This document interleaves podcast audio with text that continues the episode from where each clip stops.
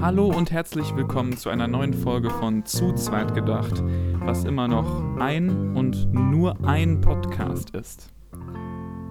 Denn anders als Organismen diverser Größen pflanzt sich zu zweit gedacht nicht fort. Es hat keine Strategie, sich fortzupflanzen. Es ist eine mitotische Vermehrung, in der sich aus äh, vergangenen Podcasts neue Podcasts ergeben, weil wir immer und immer wieder einfach nur uns selbst referieren. ähm, eigentlich möchte ich damit direkt Errata einleiten, die äh, Rubrik, in der wir vergangene Fehler aufklären. Und kurz ansagen, dass ich mich vertan habe, als wir das letzte Mal über ähm, Reproduktion gesprochen haben, also das war ja pretty much die ganze Zeit, aber als ich mich auf die Typen von Reproduktion bezogen habe, die mit ähm, Variablen von Körpergröße etc. einhergehen, da habe ich davon gesprochen, dass es eine F-Reproduktion gibt. Und vielleicht gibt es die auch, also ich wüsste diverse Sachen, wofür F stehen könnte, aber die tatsächlichen wissenschaftlichen Bezeichnungen, die ich meinte, und darauf wurde ich von F äh, hingewiesen, ähm, heißen äh, klein r, Schrägstrich, groß K äh, Selection Theory. Und das ist eben genau dieser Unterschied zwischen Organismen, die sehr viele Nachkommen ähm, zeugen, Schrägstrich erzeugen, also zum Beispiel Insekten, die sehr viele Eier legen oder Nagetiere, die viele, ähm, viele äh, ja, Babys bekommen, von denen dann eben tendenziell eher wenige überleben, ähm, allerdings entsteht auch wenig Aufwand, verhältnismäßig wenig Aufwand für die Eltern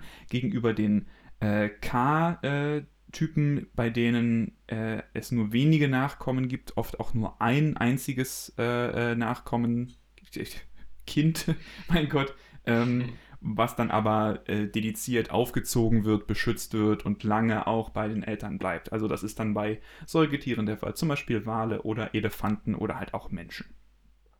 Ähm, das wollte ich nur aufklären. Da gibt es kein F an der Stelle. Das sind klein r für die kleinen, vielen Nachkommen und K für die vielen, äh, für die, mein Gott, für den vielen Aufwand, aber die wenigen Nachkommen. So ist das. Das klang gerade ein bisschen, als wäre das klein r, weil es viele kleine sind. Ich finde das groß K, weil es große sind. Also das klingt, ist für mich auf jeden Fall gut zu merken. So habe ich mir das jetzt gerade auch gedacht. Das, ja. das stimmt.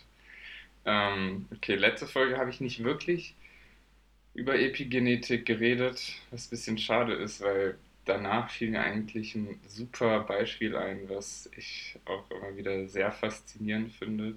Und es ist äh, nicht mal so exotisch, denn äh, bei Bienen ist es so, die haben ja immer zu jeder Zeit genau eine Königin. Ja. Und ähm, eine Königin ist bei der Geburt genau wie jede andere Arbeiterbiene. Also es gibt kein Königinnen-Embryo, Königinnen-Gen oder ah, sowas. Es ist, es, es, es ist quasi ein Ergebnis der Umstände, kann man sagen, dass es eine Königin wird. Ja, aber diese Umstände, die sind halt.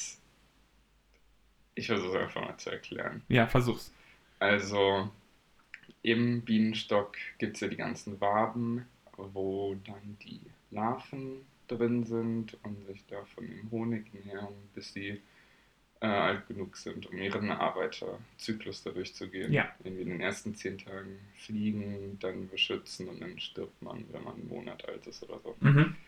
Ähm, aber wenn du eine Königin werden sollst, also irgendwie wird das so kollektiv entschieden oder man merkt, die alte Königin äh, wird jetzt bald sterben, dann wird halt eine der Larven in Gelee Royal getunkt oder gebadet yeah, yeah. oder was auch immer.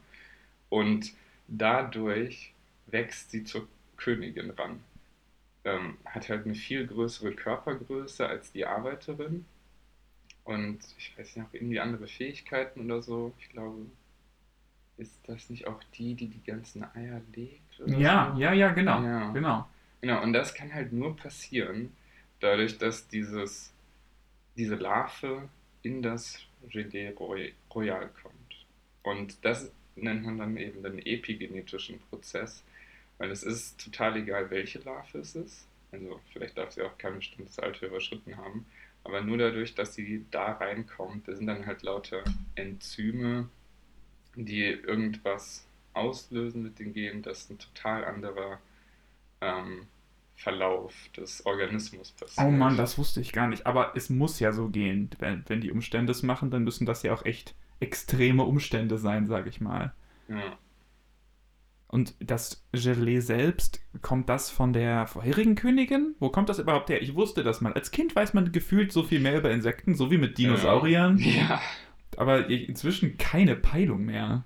Ja, das weiß ich auch nicht genau.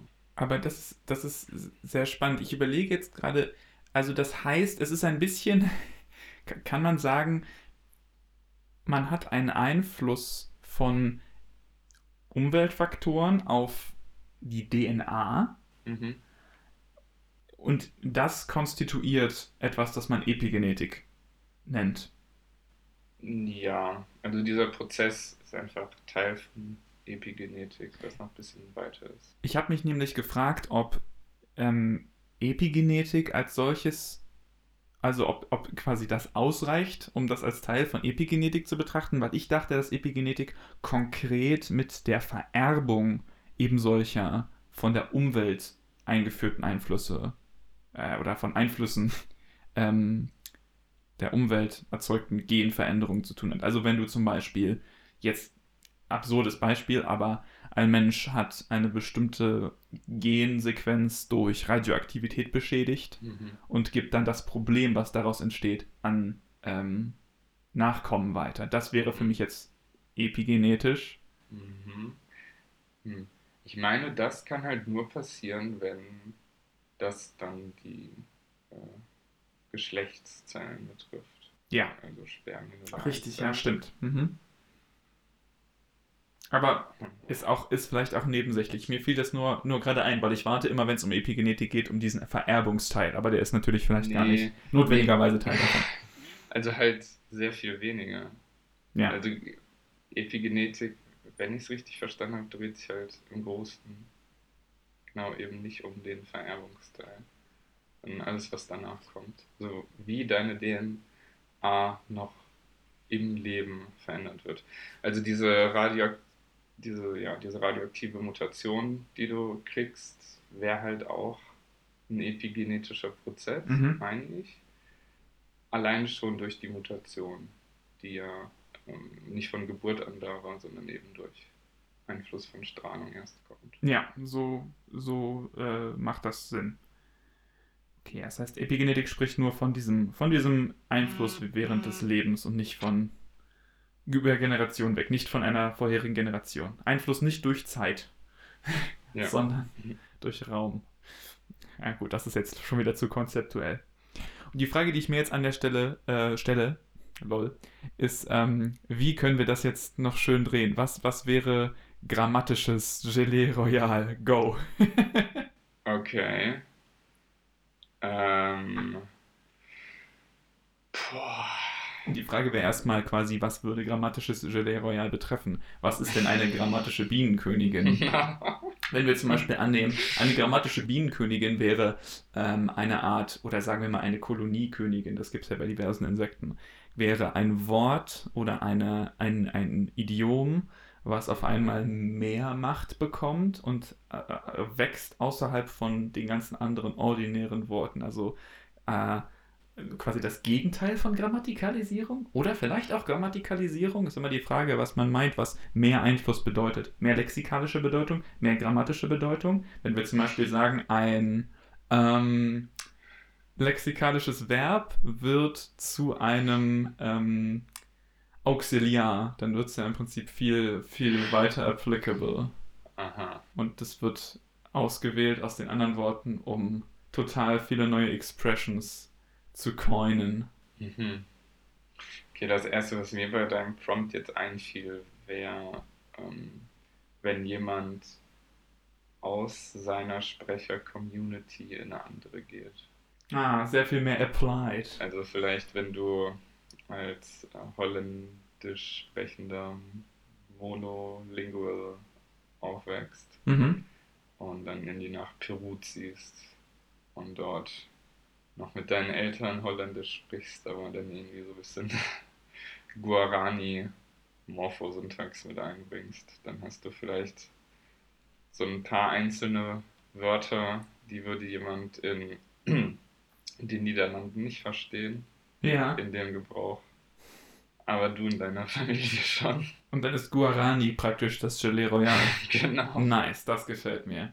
Das ist cool. Sprachkontakt ist da eine super, eine super Analogie. Das gefällt mir, freut mich. So, es ist gut, wir müssen ab und zu so tun, als wäre das ein Linguistik-Podcast. Zumindest für die Form. Für die Steuer zum Absetzen. Ich habe vor kurzem ein interessantes ähm, Phänomen ähm, berichtet bekommen, was vielleicht schon eine Art, De also ja, wie soll ich sagen, schon ein Thema ist, über das gesprochen wird, aber das mir überhaupt kein, Mhm. also überhaupt nicht bewusst war. Ähm, ich beziehe mich jetzt auf eine Konversation, die ich hatte mit V, einem ähm, chilenischen äh, Conlanger, mit dem ich über Discord in Kontakt bin. Ich kenne den nicht weiter, nur das von hier, da. Das ist jetzt die Südamerika-Folge. Ich habe, so bin ich vielleicht drauf gekommen, ja. Also, ähm, also das fand ich jetzt eine ganz, vielleicht eine ganz okay Überleitung. Und äh, ja, V wohnt in Südchile und spricht chilenisches Spanisch, Mhm. wie man das so tut in Chile. Und äh, ist nicht super versiert in Grammatik, liest viel, aber kann nicht super gut Englisch. Deshalb sind, ist viel Literatur ihm nicht zugänglich, was ätzend ist für ihn. Ähm, und deshalb, äh, ja, unterhalten wir uns dann manchmal so über Besonderheiten von Dialekten, die er kennt ähm, und vielleicht auch Minderheitensprachen, indigenen Sprachen von, von Südamerika, die auch in Chile teilweise ein Thema sind. Ich habe zum Beispiel gelernt, dass viele chilenische Spanischsprecher Einfluss von ähm, Mapudungun, was eine Sprache Mhm. der Gegend ist, auf ihre Prosodie haben. Und in diesem, in diesem Themenfeld äh, hat er mir dann berichtet, dass es apparently ähm, gerade eine Tonogenese in chilenischem Spanisch gibt. Mhm.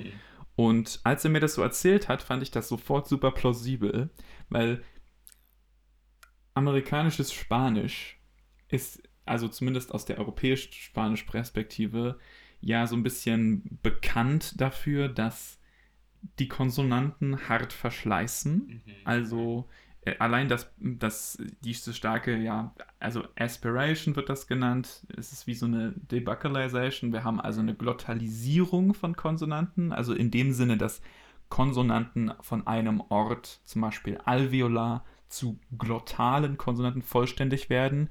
Äh, Am bekanntesten ist eben S zu H, also wie in Español. Ja. Und auch Plosive zum Beispiel, die einfach zu Glottal Stops werden. Mhm. D zu Glottal Stop und so. Und da macht es Sinn, fand ich sofort. Man hat so einen totalen Verschleiß von, von Distinktionsmöglichkeiten Ja. durch Konsonanten in vielen Positionen. Man entwickelt Ton. Äh, Gerade auch, weil es dort eine schon, ja, eben vielleicht auch unter anderem durch Einfluss von Mapudungun eine Art Pitch-Accent-Sachen zu geben scheint, einfach weil Prosodie immer feingliedriger zu werden scheint. Es gibt da Mhm. solche Prosodie-Plateaus. Das führt jetzt zu weit. Ähm, ich möchte gerne einfach ein paar konkrete Beispiele kurz nennen, die die Person mir genannt hat und die mir so interessant und plausibel erscheinen. Ähm, beispielsweise gibt es, äh, wie soll man sagen, es gäbe eine Homophonie, beziehungsweise eine beinahe Homophonie zwischen S, ähm, also des, der Copula, die Mhm. zu Ä Ja. wieder durch Aspiration wird, ähm, was sich nur marginal unterscheidet von Ä, was von de kommt, was dieses Genitiv, dieses romanische Genitiv-Element Mhm. Element ist, also de, also S zu Ä, de zu de, äh, zu Ä, also haben wir jetzt Ä und Ä Aha. und an der Stelle sind jetzt Leute, die sich mit Tonogenese ein bisschen auskennen, vielleicht schon hellhörig, weil ähm, silbenfinale glottale Konsonanten sind sehr prone, beziehungsweise so eine Hauptquelle für Ton auf Wortebene. Und das scheint laut diesem Sprecher V ähm, tatsächlich dann nur durch Ton unterschieden zu werden. Was mich noch, noch ein bisschen mehr intrigued hat, ist aber das zweite Beispiel, was ich bekommen habe. Spanisch hat ja, benutzt ja Akzente, also damit meine ich das, das Zeichen, Akzent in der Orthographie, um eben Wort Akzent zu markieren, weil der distinktiv ist. Ähm, aber es wird auch Akzent auf einsilbigen Worten benutzt. Mhm. Teilweise weiß ich das, kenne ich das nur als Unterscheidung in der Orthographie, wo man gar nicht, also wo zum Beispiel Possessivformen von den normalen Pronomen unterschieden werden, was man aber nicht hören kann. Zumindest kann ich es nicht hören. Ich kann leider gerade nicht confirmen, dass es wirklich normalerweise keinen phonetischen Unterschied macht, aber ich bin mir keines bewusst. Und er nannte mir das Beispiel Mass, was Plus bedeutet im mathematischen Sinne, mhm. Als das wird mit akut geschrieben auf dem A, ja. und Mass, was einfach nur mehr bedeutet, ohne akut.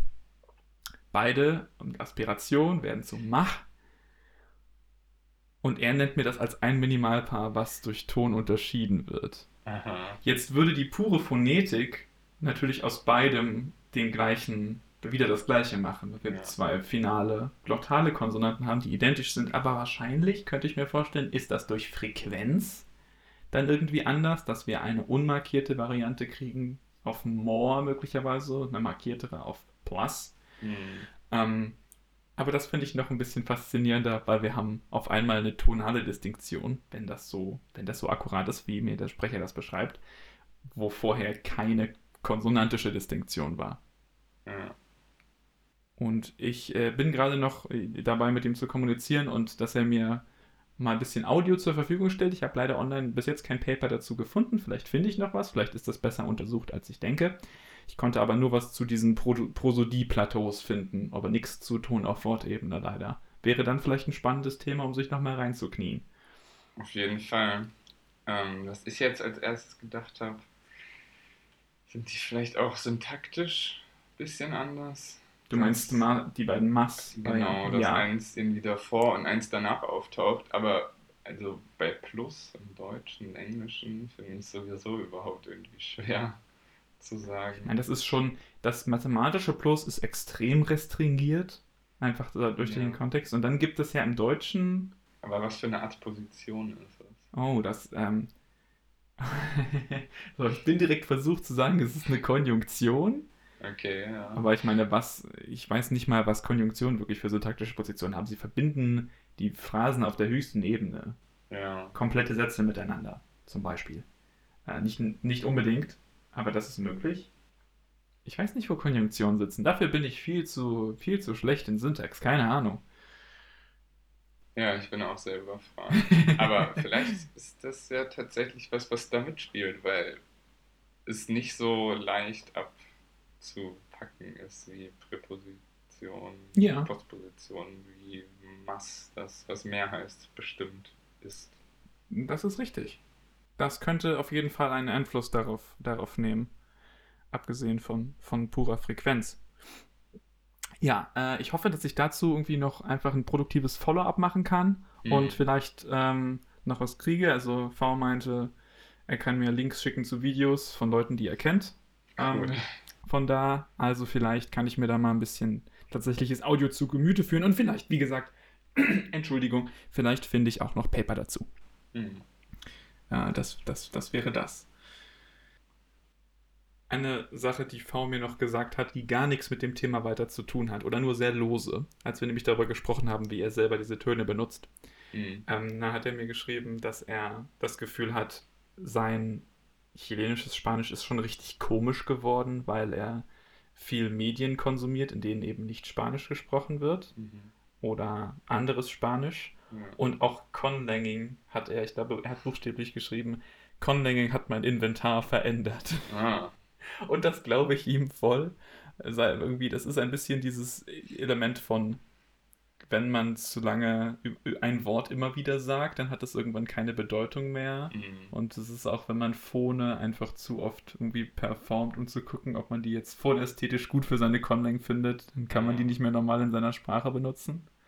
Ich muss sagen, Conlanging hat mich eigentlich nur benefited in meinem so alltäglichen Leben. Ich habe vor kurzem, ähm, ja, äh, äh, bin ich bei einer Theaterproduktion am Rand dabei gewesen und habe äh, Aufwärmübungen mitgemacht, zum Beispiel Zungenbrecher, und habe gemerkt, Mhm.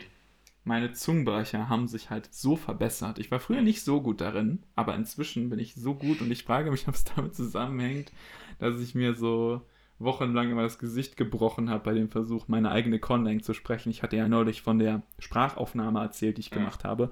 Und wenn man dann mal versucht hat, laterale Frikative und Uvula Vela Distinktion und Aspiration, keine Aspiration, Distinktion im selben Wort zu handeln, dann sind auf einmal äh, alveolare und postalveolare Sibilanten gar nicht mehr so schwierig zu unterscheiden. Ja. Das hat mir wirklich gut getan. Also, wenn ihr besser in Zungenbrechern werden wollt, macht einfach Conlangs mit unnötig komplizierten ähm, Konsonanteninventar. Das machen sowieso schon alle. Mir ist letztens was in meiner eigenen Sprache auch aufgefallen. Nice, das sind immer die besten. Ähm, und ich fand es erstmal total lustig. Ich habe drüber nachgedacht. Da habe ich meine Freundin gefragt, ob sie das von mir kennt. Und sie meinte, ja, das machst du voll. Kenne ich von keinem sonst. Oh, okay. Und dann super krass ähm, für unser Highlight, für das Highlight Reel, so der letzte Part, den ich dann noch rausgeschnitten hatte, mhm. da kommt ein solches Datum von mir her. Und ich habe es ähm, mir mal aufgeschrieben, ist jetzt nicht der ganze Satz, aber es ist schnell lese, viele Kapitel hintereinander und das auch schaffe. Was ich bei Fiktion immer nicht schaffe. Und es ist dieses immer nicht. Okay. Und ich habe darüber nachgedacht und ich dachte mir, wieso ist es immer nicht und nicht nie? Hast du eine, bist du zu einem Punkt gekommen damit? Hast du eine, eine Lösung oder eine, eine Idee, warum das so ist? Weil ich habe auch eine. Also ich habe keine. Okay. Also ich habe keine Lösung, aber ich finde, es ist nicht mit nie ersetzbar. Es ist Nein, falsch. genau.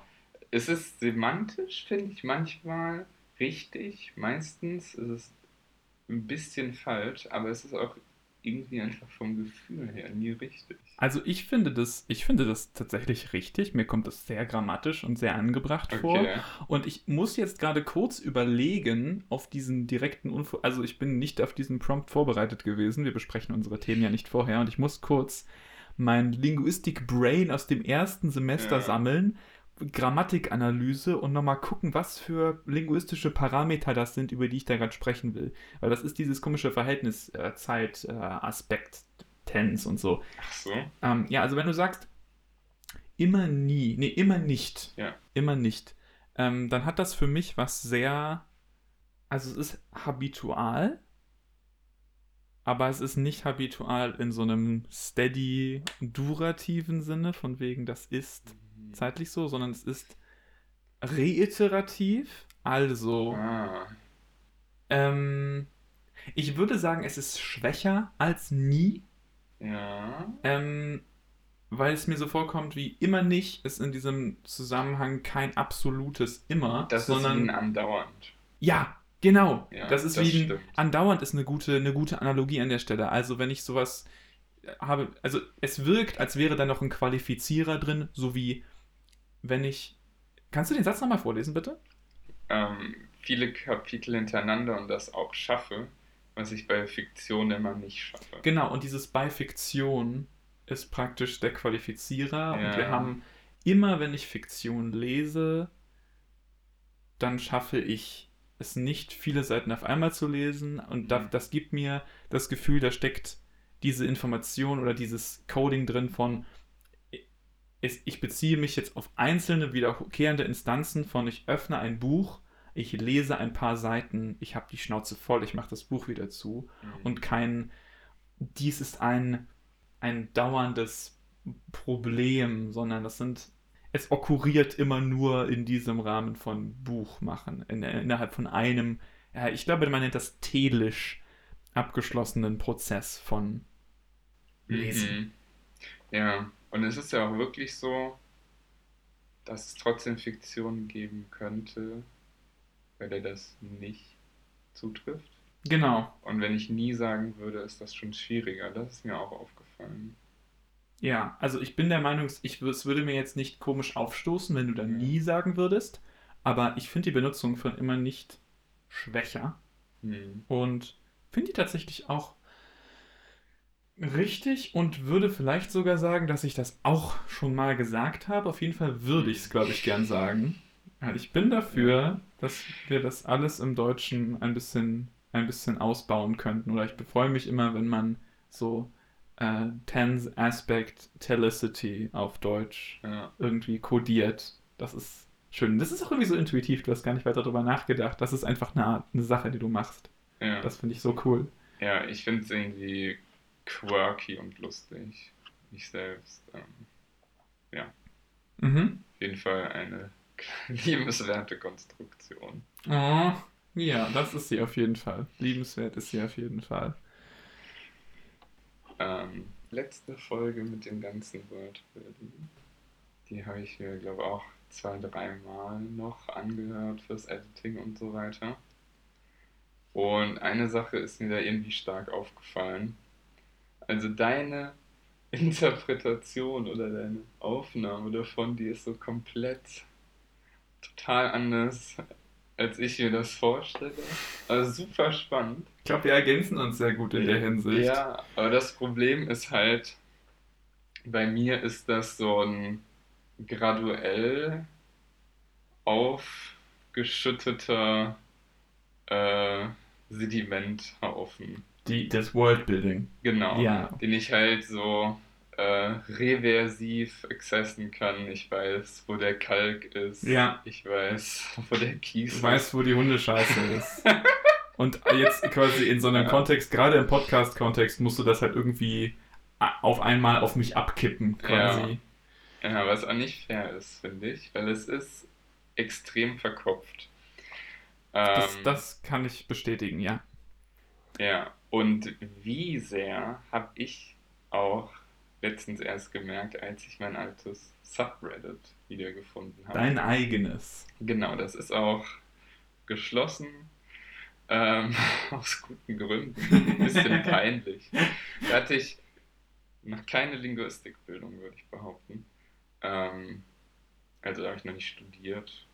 Und überhaupt, das ist so bisschen daraus entstanden, weil ich kenne Linguistik länger als Conlang.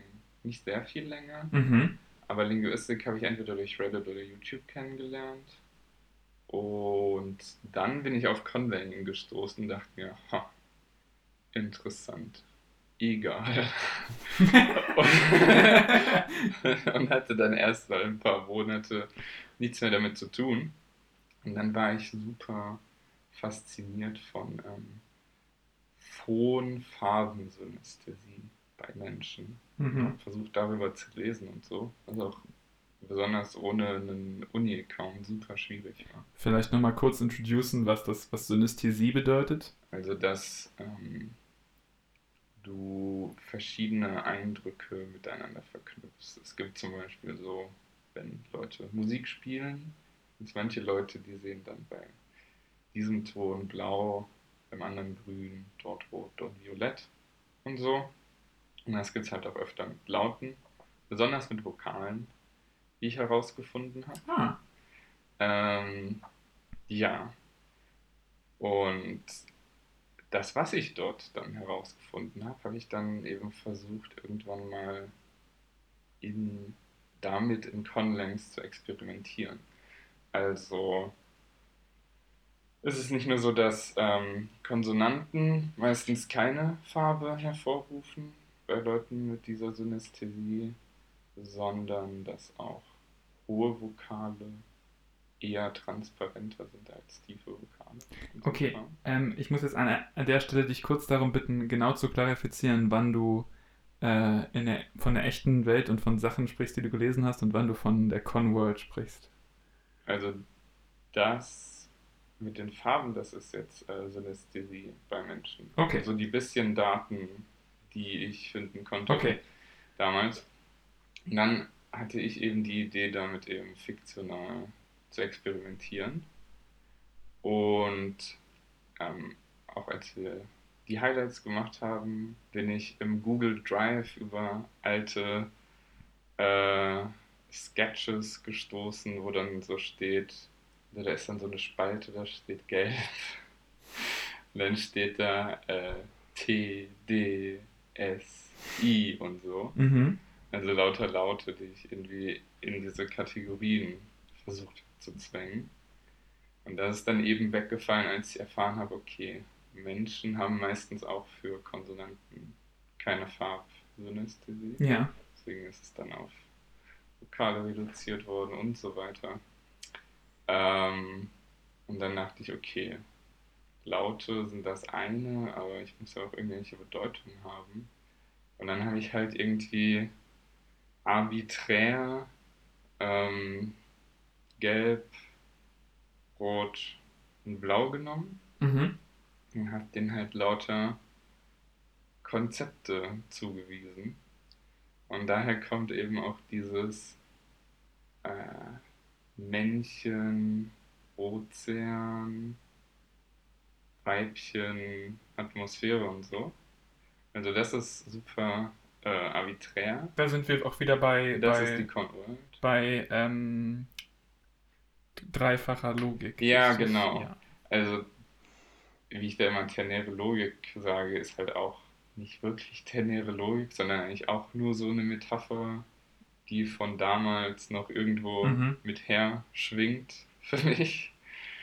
Ähm, ja, und das hat Spaß gemacht.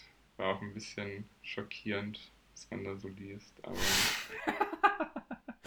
oder einfach irgendwie dumm ist. Aber naja. Also ich, ich liebe, also ich muss auch sagen, ich finde deine alten Dokumente zu lesen ist auch echt nochmal teilweise einen ganzen Zacken schärfer als Sachen, wo ich jetzt auf mich Oh zurückblicke. Gott. Weil ich muss auch, auch nicht auf so eine cringy Art und Weise. Es ist einfach nur super geil, wie trocken du Sachen gemacht hast. Du hast mir so ein, zwei Dokumente, Schrägstrich PNGs, Ja. wo du so drin rumgemalt hast, gezeigt. Und es gibt diese super Sachen mit den Primzahlen, wo dann dahinter einfach so steht, Scheiße. Und bei Das- der nächsten Zeile steht, super. Ja, das, das hat auch damit zu tun. Ähm, da habe ich nämlich versucht, die Maße dieser fiktiven Biotope auszurechnen, weil ich wollte ungefähr gleich viel Masse fürs Innere und fürs Äußere. Mhm. Also Ozeanatmosphäre, alles Metaphern. Ich muss ja irgendwas sagen und es kommt schlecht an, weil, okay. Jetzt benutze ich, jetzt, ich führe jetzt noch eine neue Metapher ein, nämlich Gestirne. Okay. In der Welt gibt es nur zwei Gestirne. Es gibt keinen Kern oder so von dem Planeten. Es gibt keine tektonischen Plattenbewegungen und so weiter. Mhm. So, das Innerste ist so eine feste Masse, die bewegt sich so um sich selbst, irgendwie rum. Mhm. Also sie dreht sich? Sie dreht sich. Ja, okay. Und darum ist der Ozean. Und durch die Bewegung von diesem inneren Gestirn gibt es halt erst die Meeresströmungen im Ozean. Ja, okay. Dann gibt es noch ein zweites Gestirn, ähm, eben ganz außen. Also was so die Grenze des Planeten quasi äh, ausmacht. Also der Planet ist wie so eine geschlossene Kugel. Also die Erde hört ja einfach mit so Gasen auf.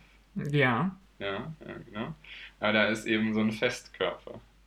Eine feste Schale. Das nenne ich auch ein Gestirn. Ah, also das ist nicht wie ein Trabant, sondern es ist eine zweite Schale. Wir haben also eine Murmel in einem hohlen Ball. Ja, genau. Aber auf der Oberfläche der Murmel bewegen sich jetzt sozusagen die Wesen, beziehungsweise in der Atmosphäre zwischen den beiden. Genau, zwischen diesen festen Gestirn. Ja.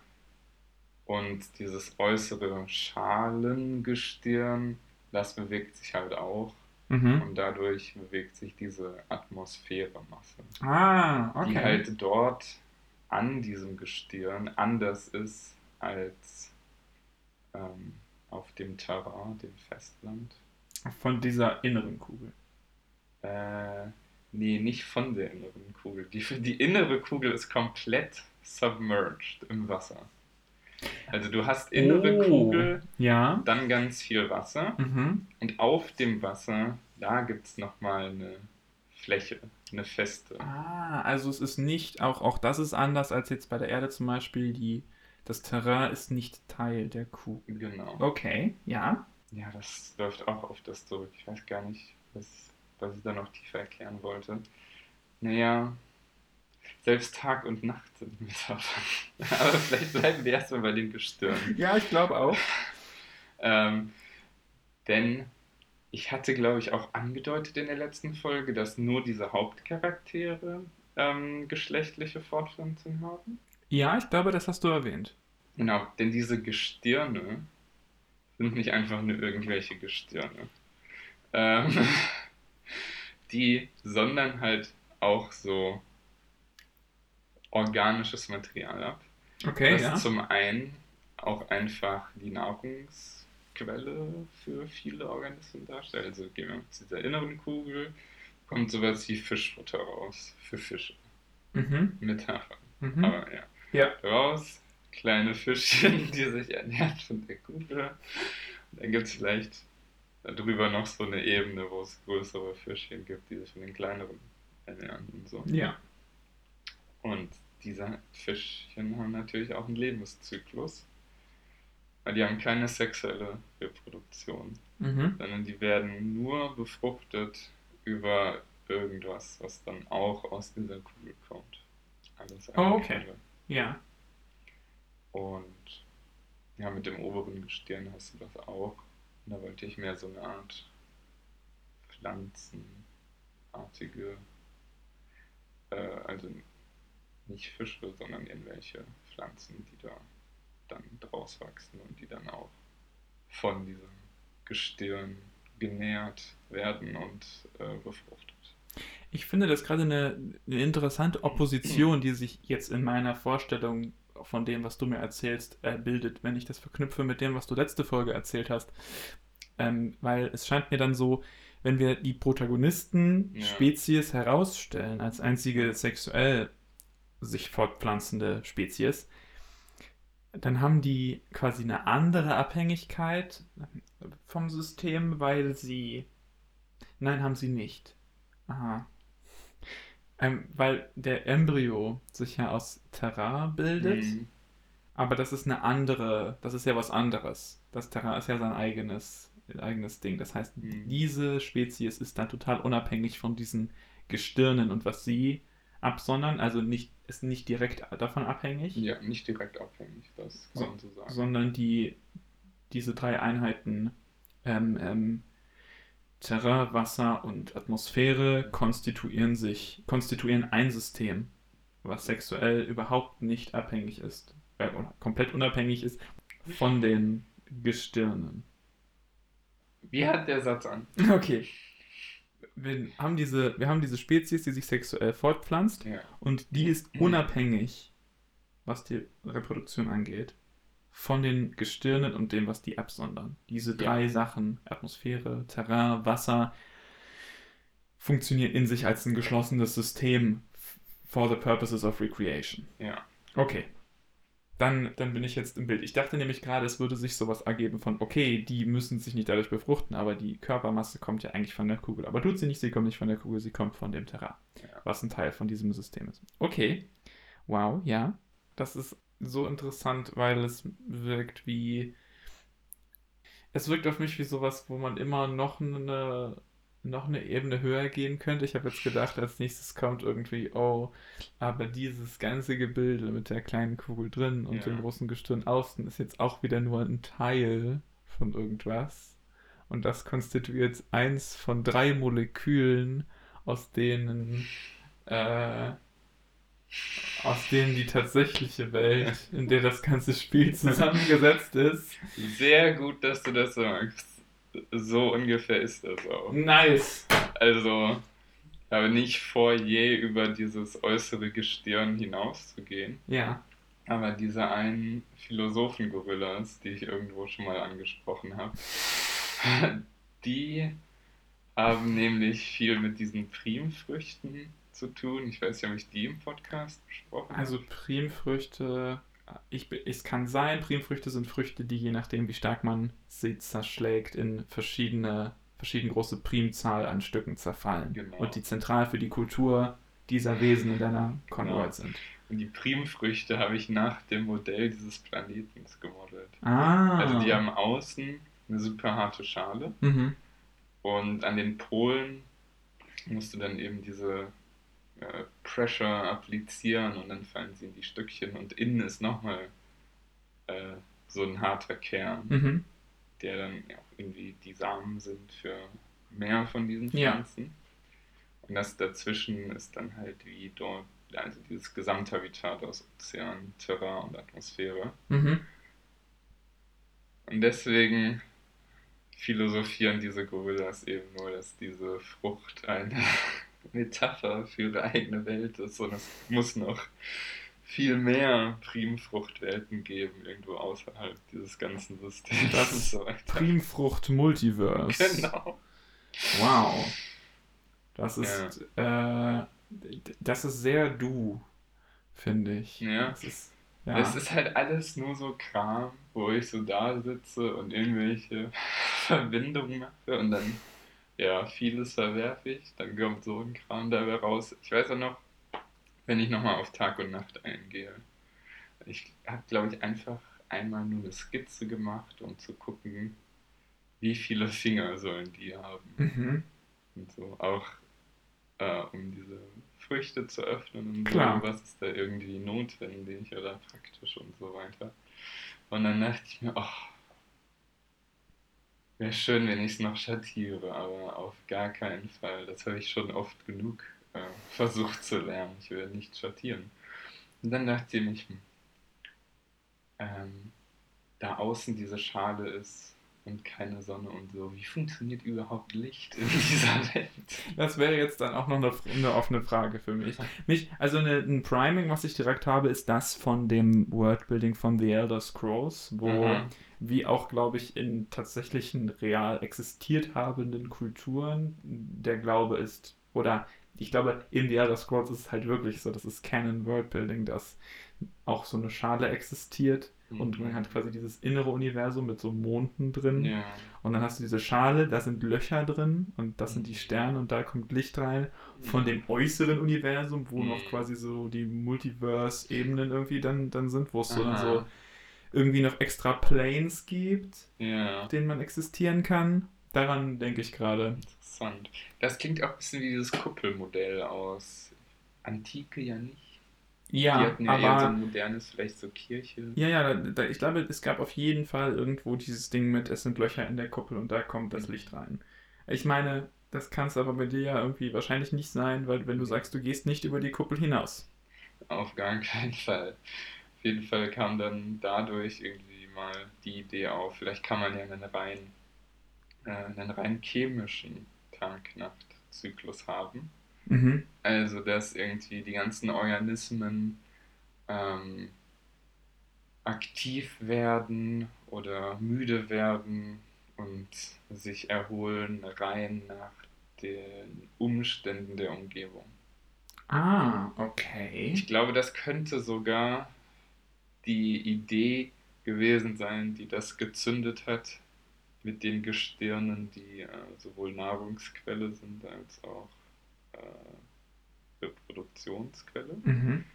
Also damals hatte ich die Idee, dass diese Gestirne dann irgendwelche Chemikalien abgeben, also ununterbrochen, aber eben so einen Zyklus haben. Manche sind dann eben so eine Energiequelle, die Organismen werden aktiv und so, und andere, die machen eher schlapp und müde und sorgen dafür, dass die Organismen sich wieder erholen. Ja, also das heißt, diese Mhm. Gestirne steuern mehr oder weniger das Ganze, bestimmen quasi das, das, das Leben von den Lebewesen, die davon Ja. abhängig sind. Ja. Vielleicht auch von denen, die nicht davon abhängig sind. Ja, es ist wirklich sehr, sehr stark. Ohne die würde eigentlich nichts gehen. Interessant. Die werden auch natürlich vergöttert. Also Macht ich Sinn. glaube, das ja. hätte ich so oder so gemacht. Das muss sein. Ges- Gestirne gehören einfach vergöttert. Ja, da stimme ich zu. Ich hatte jetzt gerade komplett raus. Ich hatte gerade so eine Idee in meinem Kopf, wo ich dachte, Worldbuilding, wo was wirklich auf Schneekugeln basiert. Also ich meine nicht nur auf diesem kirchlichen, schrägstrich verschwörungstheoretischen Level von die Erde ist flach und es gibt eine Kuppel mit Eis drüber und so, Mhm. sondern halt literally alle, jedes Zeit, äh, genau, danach können dann einfach die Zeitalter geordnet sein. Kommt Gott und schüttelt so alles. Und das ist die einzige Zeit, in der so, in der findet dann tektonische Bewegung statt. Ja. Ähm, die Klimazonen verschieben sich. Wahrscheinlich wird viel zerstört. Ich weiß nicht, wie Mhm. man das regeln könnte, dass nicht einfach alles zerstört wird, aber vielleicht werden die Lebewesen einfach besser darin, äh, Sachen so zu machen, dass sie dann nicht zerstört werden. Vielleicht ist die, das Schütteln auch nicht so krass. Ein bisschen sowas passiert an einer dedizierten Stelle in meiner Con-World, wo Mhm. ein quasi Gott die, also richtig viele Systeme der Erde auf die Weise verschiebt und von einem vorherigen Status in einen nachherigen Status verändert, Ja. was auch für viele Kulturen so ein Jahr Null ist. Ja. Auch wenn davor schon voll Hochkulturen existiert haben, aber das hat halt so krass die Welt verändert, dass es einfach seinen, seinen Neuanfang nimmt damit. Mhm. Aber ich glaube, so eine richtige Schneekugel würde einfach, würde einfach alles kaputt gehen. So. Ja. Und die Zivilisation müsste wieder komplett von vorne anfangen. Ja, das ist an sich eine coole Idee. Besonders wenn halt, halt nicht nur der Schnee so beweglich ist, sondern irgendwie alles so ein bisschen lose. Ja, wenn man vielleicht sowas macht mit Low, Low Gravity. Man macht, man hat quasi ein, oh mein Gott, man hat quasi eine, ein Wesen, das die Entropie umkehrt. Mhm. Mhm. Also es gibt eine Phase von maximaler, ja, okay, also eigentlich ist jetzt quasi der Begriff Entropie dafür ein bisschen falsch gewählt, weil es sich quasi genau andersherum fällt. Aber wir haben eine Phase der maximalen Dynamik und der maximalen Verteilung der Mhm. Materie Ja. innerhalb von einem geschlossenen System, was niedrige Gravitation hat. Und alles sinkt langsam auf einen Punkt hin oder auf eine Ebene hin. Und dazwischen kann sich das verknüpfen. Also wir reden jetzt von über Jahrhunderte. Ja. Es sinkt alles, Sachen, vielleicht stoßen Sachen zusammen und bilden neue Kontinente, Mhm. Sachen zerbrechen. Ähm, es entwickeln sich unterschiedliche Kulturen, wie auf kleinen Mini-Planeten, bisschen wie bei Mario Galaxy oder den kleinen Prinzen oder so. okay. Und ja. irgendwann ist alles auf den Grund gesunken. Und es verändert sich quasi nichts mehr. Und das heißt aber irgendwie auch, dass nichts Neues introduced wird. Und dann hat man sowas wie, wenn Nährstoffe irgendwo einfach alle sind und es kann nicht weitergehen. Und dann schüttelt das göttliche Wesen wieder die Schneekugel und alles wird quasi wieder auf einen Zustand hergestellt, wo ganz viel potenzielle Energie ist, die alles wieder sinken lässt, die alles wieder Mhm. sich verteilen lässt und neu sortieren lässt. Und die Frage, die ich mich dann, mir dann an der Stelle stelle, ist, wie handelt man die Konservierung von vorhergegangenem Wissen und vorhergegangenen Kulturen? Gibt es das überhaupt? Puh, also das klingt für mich nach so einem erschütternden Event, dass das dann wieder nur durch Erforschung äh, äh, zurückerlangt werden kann, so wie wenn man jetzt nach römischen Siedlungen sucht Ja. oder von den Mayas Ja. und so und dann lernt man deren Schriftsystem, dass man weiß, was sie geschrieben haben und so. Vielleicht gibt es nur so wenig Lebewesen in jedem Zyklus, dass, dass äh, wenn man so eingestürzte, also sagen wir mal, wir haben so einen Brocken, auf dem so eine Hochkultur existiert hat und ist halt kaputt Mhm. gegangen, das kann halt vacant sein, weil zufällig in den nächsten Schütteln auf diesem Brocken keine Lebewesen landen. Ja. Und irgendwann in diesem herabsinkenden Zyklus, in dieser herabsinkenden Phase, gibt es irgendwie auf einmal so ein Event, wo eine Zivilisation darauf stößt, quite Ja. literally mit ihrem eigenen Brocken. Okay. Und dann halt so, oh, da ist auf einmal ein neuer Planet am Himmel zu sehen, der voll ist von Gebäuden, Mhm. die nicht aussehen wie irgendwas, was wir jemals gesehen haben und wo niemand drin ist. Ja. Also das klingt nach einer guten Prompt für eine, für eine Geschichte. Vielleicht, vielleicht mache ich mal was daraus. Oder ihr. Äh, ich glaube, es wird nochmal der Tag kommen, wo wir irgendeinen irgendein, ähm, Writing-Wettbewerb machen. So, macht was aus dem Müll, den wir hier rausblasen. Eine vernünftige Idee. Nein, das finde ich tatsächlich ganz clever. Ich bin Ja. schon, äh, ich bin schon gut. Ich habe das Gefühl, ähm, wenn jemand dann diesen hochzivilisierten und bunten Planet sehen würde. Erste wäre wahrscheinlich eine Verschwörungstheorie. So, der Nachbarplanet hat das irgendwie inszeniert, um eine politische, instabile äh, Situation hervorzurufen. Wahrscheinlich geht es irgendwie um Krieg oder um Sex. Ja. Eines, eines von diesen beiden äh, ist möglich. Stimmt, wahrscheinlich wird es, wahrscheinlich wird es so. Aber enden. sehr spannend. Hat mich jetzt auch erinnert an dieses, an eine dieser drei Theorien von unserem Universum. So. Ganz kurz. Ja, ja. Was dieses Wort gerade so. Hast dieses Wort gerade so weird reduziert, dass ich verstanden habe. Eine dieser drei Terrinen von unserem Universum. Die Ursuppe, aus der die Erde gekommen ist. Entschuldige, ja, bitte. Ähm, der Theorien von unserem Universum? Ja, die eine, dass das Universum sich immer weiter ausdehnen wird, immer weiter. Irgendwann ist es komplett erkaltet. Es ja. kommt nie wieder was. Ja. Die andere, dass es irgendwie wieder konvergiert Mhm. und dann nichts mehr passiert. Okay, bei der bin ich super unsicher. Aber die eine, die ich meine, ist, dass es halt irgendwie so sloped, also es dehnt sich aus, dann zieht sich wieder Ja, zusammen, ja. es geht gegen Null, dann kommt wieder ein. Ursprung? Urknall? Ja, ich meine, kommt auch selber raus. Ähm, und dann dehnt sich wieder aus bis zu einem bestimmten Punkt, wo es dann wieder kontraktiert. Ja, ja. Ja.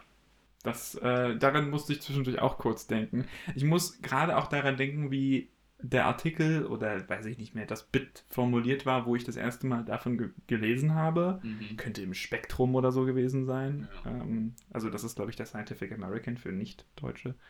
Ähm, oder nicht deutsch sprechendes Publikum. Egal. Ähm, was? Nicht Deutsch sprechen. Okay, nicht in einem deutschsprachigen Kontext mit dieser Zeitschrift vertrauten Publikum. Okay. Also mein Vater hatte ein Abo davon. Ja. Und wenn er das nicht gehabt hätte, hätte ich wahrscheinlich das erste Mal im Internet von dieser Zeitschrift gehört. Und da läuft sie, glaube ich, in der Scientific American. Ich glaube, Also das das, das gleiche Ding. ich glaube, das und das Spektrum der Wissenschaft sind zumindest Teil des Gleichen, wenn nicht das Gleiche. Ja. Äh, ist vielleicht was für Errata nächstes Mal. ich forsche das nach. Lol. Ähm, aber darin habe ich, glaube ich, auf jeden Fall davon gelesen und da gab es eine so lustige Formulierung über diese Theorie mit dem, dass es immer wieder neu passiert. ja. Weil irgendwie jemand meinte so, ja, muss ja nicht sein, dass alles auf einem unendlich dichten Punkt landet, auf einen, das wird ja immer von der Singularität gesprochen, Ja. sondern irgendwie die Formulierung war, dass sich alles zusammenzieht, bis alle möglichen Teile des Universums an diesem einen Punkt unendlich nah aneinander vorbeifliegen. Um dann auf der anderen Seite quasi in die entgegengesetzte Richtung wieder auseinander zu fliegen. Also wie so eine, wie so eine Katapult-Trajectory, wo man so, man fokussiert total auf diesen einen unmessbar engen Punkt und dann fliegt da dann noch irgendwie alles dran vorbei. Das ist gefühlt so, wie wenn ich versuche, irgendwas durch den Raum in den Papierkorb zu werfen. Ich finde, das klingt auch, als würde man irgendjemand spiten wollen. Man geht so unendlich nah an ihm vorbei, aber ohne ihn zu berühren oder zu beachten. Das Universum ist einfach viel zu passiv-aggressiv. Das geht überhaupt nicht. Oh mein Gott. Wir fliegen nicht unendlich nah am Ende vorbei, sondern wir smacken einfach Front and Center in das schwarze Loch, das uns mal wieder in unsere Heimatgalaxie teleportiert. Und wir freuen uns, euch das nächste Mal zu hören in der zweiten Folge der zweiten Staffel von Zu zweit gedacht, die ich jetzt arbiträr entschieden habe, einfach mit dieser neuen Folge nach einem Jahr quasi beginnt. Äh, wir nummerieren aber einfach weiter. Das hier ist Folge 13. Wir hören uns also in Folge 14 wieder, nur dass ihr nicht verwirrt seid. Wenn ihr Fragen an uns habt oder Ergänzungen ähm, oder Fehler von uns berichtigen wollt, dann schreibt uns bitte eine E-Mail an ähm, protonmail.com und wir hören uns dann einfach das nächste Mal. Ich bin H Ich bin es. und bis bald.